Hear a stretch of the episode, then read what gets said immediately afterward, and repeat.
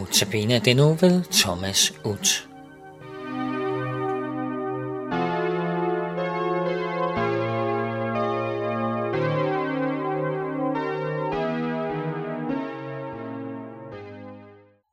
Mens disciplene holdt sig inde bag lukkede døre af frygt for Jesus.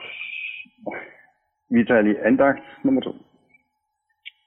Mens disciplene holdt sig inde bag lukkede døre af frygt for jøderne, kom Jesus, stod midt i blandt dem og sagde til dem, fred være med jer. Da han havde sagt det, viste han dem sine hænder og sin side. Disciplene blev glade, da de så ham, og Jesus sagde til dem, fred være med jer. Som faderen har udsendt mig, sender jeg også jer. Da han havde sagt det, blæste han ånde i dem og sagde, modtag Helligånden. Sådan læser vi Johannes kapitel tyve, vers nitten. Opstandelsen var for disciplene svær at forstå. Det kan også være svært for os.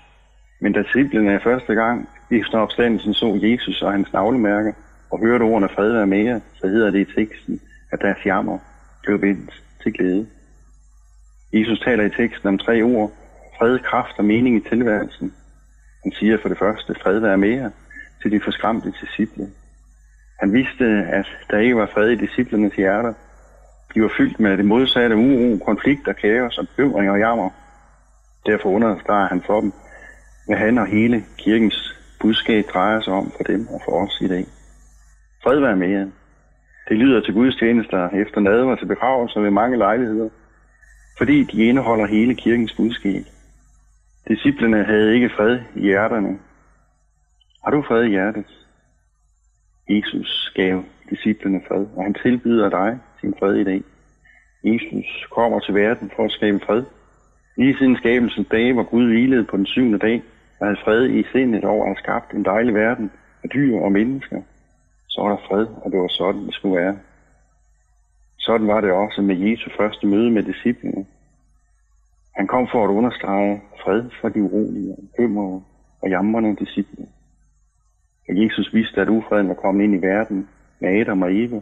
Ufred og kaos var ikke blevet bedre op igennem historien, men den hvile og fred Gud oplevede på den syvende dag, det var den fred og hvile, han giver og vil give til mennesker på ny.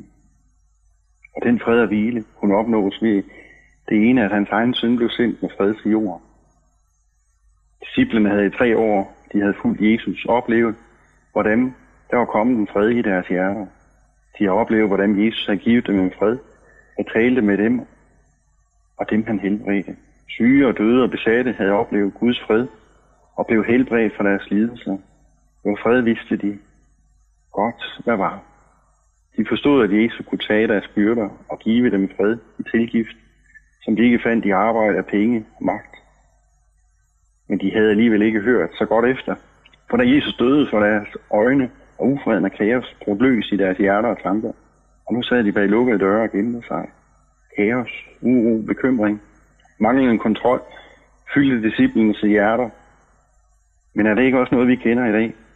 Jo, så hør efter. Jesus, han kom og stod midt i blandt dem.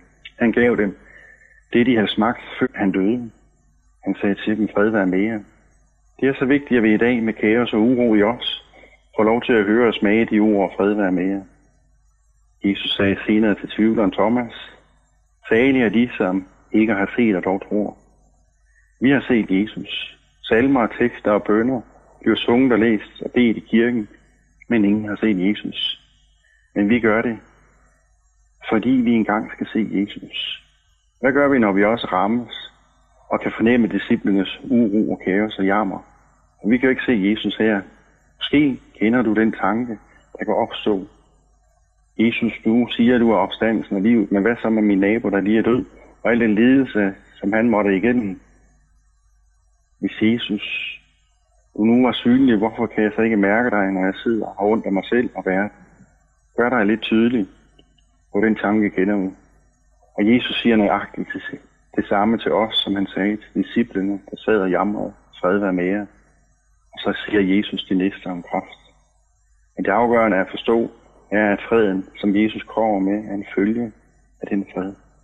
Så starter vi med at søge og lytte efter kraft og magt og mening med livet, så bliver det gerningsretfærdighed. Herre, giv mig kraft, så jeg kan opleve din fred. Det er forkert. Det er rigtig forkert.